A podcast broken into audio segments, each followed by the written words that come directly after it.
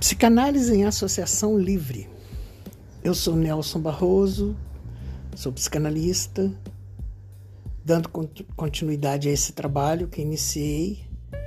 Agora o capítulo 2, crise na formação do psicanalista.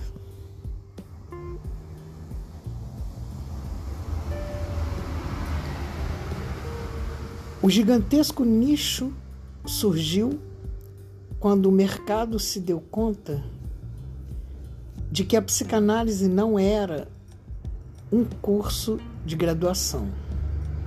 Aspas. O psicanalista se autoriza a si mesmo. Lacan.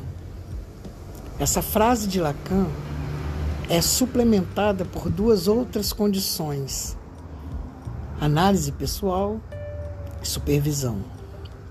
No entanto, Lacan insistiu, ou melhor, Lacan instituiu uma escola para a transmissão da psicanálise. Com isso, a psicanálise deixou de ser uma especialidade médica e passou a ser o resultado do processo que envolve o desejo de analista. Nunca sem que o sujeito tenha vivido a experiência da análise pessoal.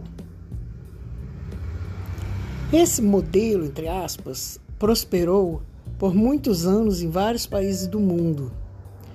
Várias instituições foram criadas com distintas nomeações, mas preservando os princípios fundamentais da, da formação proposta por Lacan.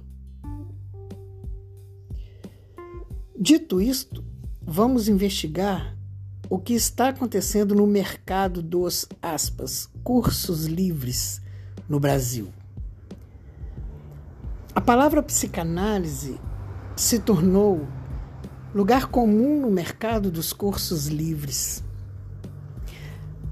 Vendo as propostas de formação em psicanálise que estão sendo oferecidas nas redes sociais, constatamos que é espantoso como foi objetificado como curso, entre aspas, acessível a qualquer pessoa que pague por ele.